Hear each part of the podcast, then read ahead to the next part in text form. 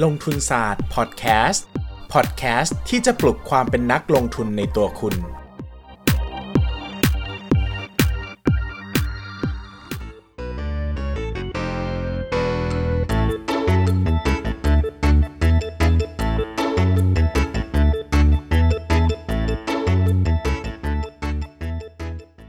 สวัสดีครับ ยินดีต้อนรับเข้าสู่รายการลงทุนศาสตร์พอดแคสต์ อัดพอดแคสต์มากจนเป็นบ้าไปแล้วนะครับ ก็อะกลับมาอีกครั้งนะครับ วันนี้คุยกันเรื่องอะไรดีนะครับ ก็อันนี้เป็นคำถามที่มีคนถามมาในรายการพอดแคสต์ของเราเนี่ยแหละ แล้วคิดว่า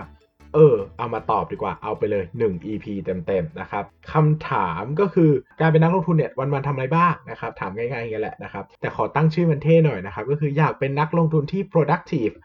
ต้องทำอะไรบ้างใน 1 วันนะครับ อยากเป็นนักลงทุนที่ productive ต้องทำอะไรบ้างใน1วัน แปลเป็นไทยก็คือ วันๆนักลงทุนก็ทำอะไรกันบ้างนั่นแหละ ให้มันแบบรู้เรื่องรู้ราวนะครับ ก็หลักๆเนี่ยผมจะเล่าไปตามลำดับความสำคัญนะครับ ว่าวันๆหนึ่งเราควรจะทำอะไรบ้างนะครับ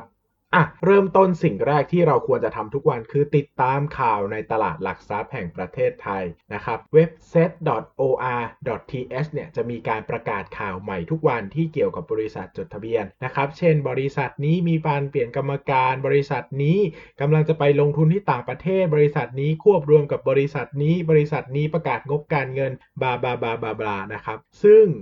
เน้นย้ำนะครับว่าข่าวจากตลาดหลักทรัพย์แห่งประเทศไทยเนี่ยเป็นข่าวที่สำคัญ เพราะว่าผ่านการคัดกรองแล้วนะครับแล้วส่วนใหญ่ก็เป็นข่าวที่ส่งผลต่อพื้นฐานธุรกิจทั้งสิ้นนะครับไม่ควรจะละเลยอย่างถึงที่สุดเลยนะครับก็เปิดอ่านทุกวันมันไม่ค่อยมีเยอะหรอกบางวันก็ไม่มีอะไรเลยนะครับก็อ่านอ่านๆไปอะอันไหนน่าสนใจก็คลิกมาอ่านนิดนึงนะครับแต่ช่วงไหนที่เป็นช่วงประกาศงบการเงินนะครับก็ตามบ่อยซะหน่อยนะครับเพราะว่างบการเงินเนี่ยสำคัญเนาะนะครับ อ่านข่าวในเซตแล้วนะครับ บางทีอาจจะไม่มีเวลาให้อ่านเยอะนะครับ ก็ลองอ่านอันที่2นะครับอันที่ 2 ก็คือการอ่านบทวิเคราะห์นะครับ หลายคนจะบอกว่าโหบทวิเคราะห์อะไม่น่าเชื่อถือเลยตั้งเป้าราคานู่นนี่นั่นนะครับ ไม่เคยจะถึงเลยบอกว่าอย่าไปมองนะครับที่เป้าราคาเป็นหลัก ให้มองที่เนื้อหาในบทวิเคราะห์เป็นหลักนะครับ สิ่งสำคัญคือต้องดูว่าอะไรเป็นแฟกต์อะไรเป็นโอปิเนียนด้วยนะครับพยายาม เก็บเกี่ยวสิ่งที่เป็นข้อเท็จจริง มาจากบทวิเคราะห์เป็นหลักนะครับ ความคิดเห็นเนี่ยเราเป็นนักลงทุนอะเราควรจะคิดเองได้นะครับ ก็พยายามเชื่อตัวเองเป็นหลัก แต่ในส่วนที่เป็นข้อเท็จจริง เช่น บางที นักวิเคราะห์เขาไปประชุมกับผู้บริหารมา บางทีนักวิเคราะห์เขาไปซื้อข้อมูลเศรษฐกิจมา บางทีนักวิเคราะห์เขาไปเข้าถึงกิจแบบสภาพอุตสาหกรรมมา ของแบบนี้ต้องฟังนะครับ แล้วก็ต้องอ่าน มันจะทำให้เราช่วยอัปเดตข่าวสารใหม่ๆ กับหุ้นที่ตัวที่เราสนใจได้นะครับ แนะนำว่าไม่ควรอ่านเฉพาะหุ้นที่เราถือ แต่ควรจะอ่านในทุกอุตสาหกรรมที่เราติดตามนะครับ ตัวไหนที่เราคิดว่าเรามีโอกาสจะซื้อได้ถ้าราคาเหมาะสมก็อ่านไปเถอะครับ วันหนึ่งก็ช่วงที่ไม่ไม่ได้พีกอะถ้างบออกก็อาจจะเยอะหน่อย 30-40 ฉบับก็อาจจะถึงนะครับ แต่ถ้าเป็นช่วงปกตินะครับ ไม่ได้มีงบออกอะไรก็สักประมาณสัก 10บบริษัทอะกำลังดีนะ1วันอ่าน อ่านค่ำๆเลยไม่ต้องอ่านละเอียดทุกบรรทัดนั่งเป๊ะและถอดความขนาดนั้น อ่านเอาเมนไอเดียอ่านเอาใจความสำคัญนะครับ อะไรที่มันสำคัญอะไรที่มันน่าสนใจค่อยมาอ่านเจาะโดยละเอียดนะครับ อันไหนที่เราไม่ได้ถืออยู่แล้วนะครับ แล้วก็ไม่ได้มีอะไรใหม่ แล้วก็อ่านสกรีนว่ามีอะไรน่าสนใจบ้าง แต่ถ้าตัวไหนเราถือเราก็อาจจะต้องอ่านละเอียดนิดนึงนะครับ ว่ามีอะไรประเด็นอะไรที่ต้องทำความเข้าใจบ้างนะครับอะ อย่างที่3นะครับก็คือข่าวเศรษฐกิจ ข่าวเศรษฐกิจเนี่ยก็แนะนำให้ตามจากหนังสือพิมพ์ธุรกิจก็ได้นะครับ หรือจะเป็นเพจด้านข่าวธุรกิจ ข่าวเศรษฐกิจต่างๆ ก็ได้นะครับ ความจริงก็สามารถที่จะอ่านหนังสือพิมพ์ตามเพจก็ได้เนอะพวกแบบกรุงเทพธุรกิจแบบบลานะครับ หรือว่าข้อมูลต่างๆ ที่เป็นข่าวที่เกี่ยวข้องกับธุรกิจซึ่งเดี๋ยวนี้ใน Facebook นะครับ ก็มีพวกเพจข่าวพวกนี้เต็มไปหมดนะครับ ทั้งกระแสหลักกระแสรองกระแสหลักก็จะเป็นแบบหนังสือพิมพ์แบบเก่าไทยรัฐเดลินิวข่าวสด มติชนอะไรเงี้ยนะครับ ก็ว่าไปไทยอ่าว่าไปนะครับ หรือจะเป็นกระแสรองก็เช่นพวกเอ่อ The Matter The Standard นะครับ หรือว่า Workpoint News นะครับ พวกนี้ก็ ค่อนข้างที่จะมีประโยชน์หลากหลายมากให้เราติดตามนะครับ ให้ติดตามเศรษฐกิจก็ได้เหมือนกัน หลายคนที่ผมรู้จักก็จะใช้วิธีการตั้ง Account ใหม่มาเลยหนึ่งอัน ก็คือเป็น Facebook อันที่ติดตามแต่ข่าวพวกนี้โดยเฉพาะ หรือว่าติดตามแต่เพจ ติดตามอะไรที่เป็นความรู้นะครับ จะได้ไม่ต้องคือเวลาเราจะอ่านข่าวอะไรเงี้ยก็เปิดเข้ามาในอีกหน้าหนึ่งที่เป็นเรื่องของเรื่องของข่าว หรือว่าเป็นเรื่องอะไรที่เป็นสาระโดยตรงนะครับ ส่วนเราก็มี Facebook อีกอันหนึงเอาไว้เล่นชีวิตจิปาถะเรื่อยเปื่อยนะครับก็สามารถทำได้นะครับ 3แล้วนะครับ4นะครับ สิ่งที่ควรทำก็คือดูราคาหุ้นหลายคนบอกเฮ้ย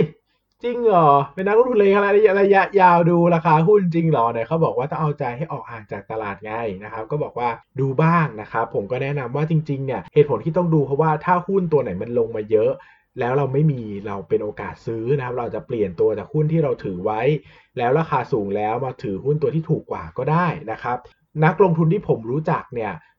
ส่วนใหญ่ก็ดูราคาหุ้น ทุกวันนะครับ ถึงแม้จะเป็นนักลงทุนระยะยาวเนี่ยนะครับ ดรนิเวศน์เนี่ยก็เคยพูดว่าเขาก็เปิดดูหุ้นทุกวันนะครับ เพราะว่ามันมีโอกาสไงที่ราคาหุ้นจะลงไปถึงจุดที่เราคิดว่าสนใจได้ ต้องมีโอกาสในการหาหุ้น บางทีหุ้นที่ขึ้นมากๆ หรือลงมากๆ ก็เป็น indication ที่สำคัญ ที่จะบอกว่าเกิดอะไรที่เปลี่ยนแปลงกับบริษัทนี้ไปหรือเปล่าให้เราไปศึกษาเพิ่มเติมนะครับ ใครบอกว่าดูทั้งวันแล้วมันวอกแวกทำใจไม่ได้ทำงานไม่มีสมาธิ ผมก็แนะนำให้ดูวันละสองครั้งก็พอก็คือ ปิดตลาดรอบเช้าก็ดูสัก บ่ายโมงนะครับแล้วก็ปิดตลาดรอบเย็นดูสัก5โมงเย็นก็ดูวันละ 2 รอบก็พอ ตัวไหนที่ราคาลงมาเยอะเราก็จะ short short note ไว้ แล้วก็ไปศึกษาหาความรู้ที่จะลงทุนนะครับถ้าเราไม่ได้ลงทุนระยะสั้นมากนะครับ ไม่ต้องดูทั้งวันก็ได้ เพราะว่า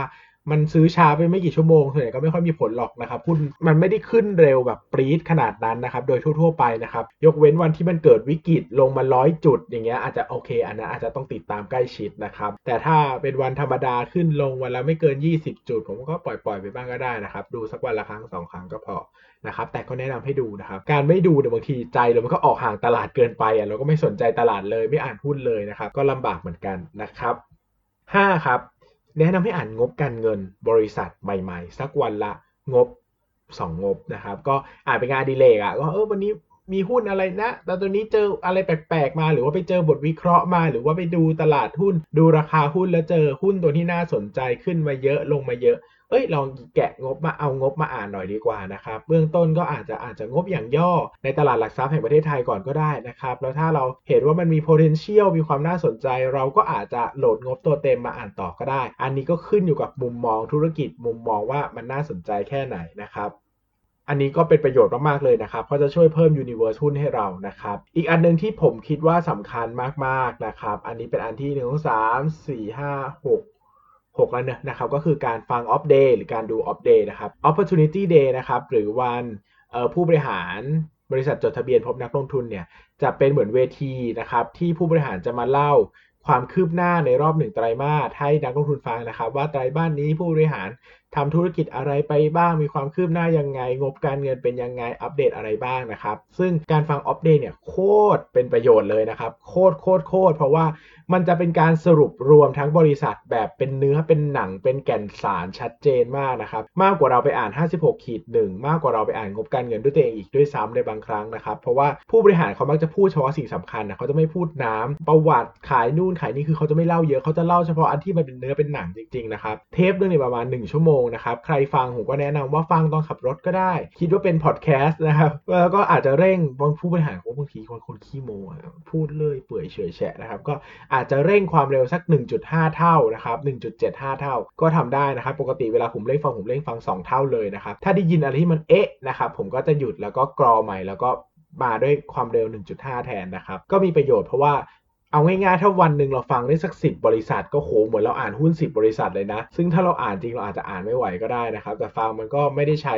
แรงเท่ากับการอ่านนะครับ มันก็สามารถทำอย่างอื่นไปได้ด้วยไม่ได้เสียเวลาเยอะนะครับ อัปเดตก็แนะนำให้ทำนะครับ ซึ่งอัปเดตเนี่ยสามารถดูใน YouTube ได้นะครับ ตลาดหลักทรัพย์ก็ลงให้ดูหมดแหละนะครับ ปัจจุบันเนี่ย คือแต่ก่อนมันมีปัญหาเยอะ เพราะว่าเวลาเราเปิด YouTube แล้วเราเปิดไปหน้าอื่นไม่ได้เนอะเดี๋ยวนี้ก็มี YouTube Premium แล้วนะครับ ผมก็ไม่ได้โฆษณาให้เขานะ แต่ผมก็ชอบมากเพราะว่าเราก็เปิดฟังแล้วเราก็ไปทำอย่างอื่นได้นะครับ เราก็ไม่จำเป็นจะต้องไม่ต้องเกาะหน้าจอตลอดเวลา ซึ่งก็เป็นประเด็นคือแต่ก่อนผมฟังไม่ค่อยได้เพราะว่าบางทีก็อะเมลเข้าบ้างเช็ค Facebook บ้าง หรือว่าจะทำงานอย่างอื่นบ้างในที่ใช้หน้าจอ มือถือเหมือนกันเนี่ยมันก็ทำไม่ได้แหละ เพราะว่ามันก็ติดว่า YouTube มันต้องดูเปิดหน้าไว้ตลอดใช่ไหมแต่ถ้าเป็นเดี๋ยวนี้มันก็ง่ายขึ้นนะครับ ผมไม่ทราบว่าในเว็บเปิดผ่าน Safari แล้วในเว็บเซตเนี่ยมันจะเปิดได้ไหมแต่แต่เท่าที่จำได้คือไม่ได้นะครับแต่ถ้าใครทำได้ก็ไม่ต้องไปสมัคร YouTube Premium ก็ได้นะครับ มา ต่อไปนะครับอันที่ 7 แล้วนะครับก็คืออ่านหนังสือนะครับ วันหนึ่งเนี่ยผมยังแนะนำให้อ่านหนังสือสักวันละ 50 หน้า 1 ชั่วโมงนะครับครึ่งชั่วโมงอ่านวันละ 50 หน้านะครับถ้าเป็นนักลงทุนก็อ่าน non-fiction ก็ดีนะครับเราจะได้ได้ความรู้ด้านการเงินการลงทุนใหม่ๆนะครับใครยัง ติดค้างเล่มไหนนะครับ หนังสือการลงทุนดีๆ ก็อย่าลืมหยิบขึ้นมาอ่านกันนะครับ หรือว่าจะอ่านซ้ำก็ได้นะครับ การอ่านหนังสือการลงทุนมันสร้างแรงบันดาลใจสร้างไฟในการเป็นนักลงทุนได้ดีนะครับ มันจะทำให้เราแบบ in อะนะครับ มันทำให้เราแบบแบบใจมันอยู่กับตลาดนะครับ ก็อยากจะลงทุนอยากจะศึกษาพัฒนาตัวเองนะครับ อยากจะเป็นแบบเศรษฐีหุ้นเลยนะครับ ก็ทำได้เหมือนกันนะครับ สุดท้ายก็ tie-in หน่อยนะครับ ก็อ่านลงเข้าเข้าเว็บลงทุนศาสตร์นะครับ ลงทุนศาสตร์เนี่ยก็มี content ที่เป็น original content freshly content content ใหม่ ลงให้ทุกวันนะครับ วันละหนึ่งชิ้นอย่างต่ำนะครับ ก็เข้าไปอ่านกันได้นะครับ ก็ทำใหม่ทุกวันนะครับ คือจะลง content วันละ2ชิ้น ใหม่1อัน rerun 1อัน ยกเว้นทำไม่ทันจริงๆ อาจจะ rerun 2อัน แต่ก็ไม่ได้บ่อยเดือนละครั้ง2ครั้งเต็มที่นะครับ แล้วก็ยังมีลงทุนศาสตร์พอดแคสต์นะครับที่ก็ เป็นความรู้ด้านการลงทุนเหมือนกันที่จะมาในรูปแบบการฟังนะครับ ตอนเช้าขับรถนะครับ หรือไม่อาบน้ำตอนเช้านะครับ ก็ฟังลงทุนศาสตร์พอดแคสต์ก็ได้ ใช้เวลาสักไม่เกิน 15 นาที จบและทุกคนอาบน้ำแต่งตัวทาครีมกันแดด ยังเสร็จทีหลังผมเลยนะครับ แล้วก็ก่อนนอนก็อ่านบทความสัก 1 ชิ้น เพิ่มเติมความรู้ 1 ชิ้น 2 ชิ้นก่อนนอน ก็เป็นเรื่องที่ดีนะครับ อาจจะไม่ได้เป็นความรู้ก้อนหนักหน่วงที่จะโอ้โหฉันจะเป็นนักลงทุนยิ่งใหญ่ที่สุดบนโลกใบนี้นะครับแต่มันก็ทำให้เรายังมีจิตใจใกล้อยู่กับตลาด ใกล้อยู่กับการลงทุนในหุ้นนะครับ ซึ่งมันจะทำให้เราเนี่ยก็ยัง keep going ในเส้นทางนักลงทุนไปได้เรื่อยๆนะครับ ดังนั้นก็ฝากลงทุนศาสตร์ แล้วก็ลงทุนศาสตร์พอดแคสต์ด้วยนะครับ ซึ่งหลายคนงงว่าเอ๊ะตกลงพูดเนื้อหาหรือว่าพูดไทยอินนะครับพูดเนื้อหานะครับ เนื้อหาคืออยากลงทุนเป็นอยากเป็นนักลงทุนที่ productive ต้องทำอะไรบ้างใน 1 วันก็เล่าให้ฟังแล้วนะครับ ก็ต้องอ่านข่าวจากเซตนะครับ อ่านข่าวธุรกิจ เศรษฐกิจอ่านบทวิเคราะห์ ดูราคาหุ้น ดูงบการเงินฟังอัปเดตนะครับอ่านหนังสือนะครับ แล้วก็อ่านลงทุนศาสตร์ ฟังลงทุนศาสตร์พอดแคสต์นะครับ เท่านี้คุณก็จะ productive มากขึ้นแล้วใน 1 วันนะครับ ก็ฝากไว้ประมาณนี้นะครับ ยังไงก็อย่าลืมกด subscribe นะครับ ในช่อง YouTube หรือว่า podcast player ที่คุณใช้นะครับ ข้างหน้าจะกลับมาด้วยเรื่องไหนก็อย่าลืมติดตามกัน นะกันนะครับ สวัสดีครับ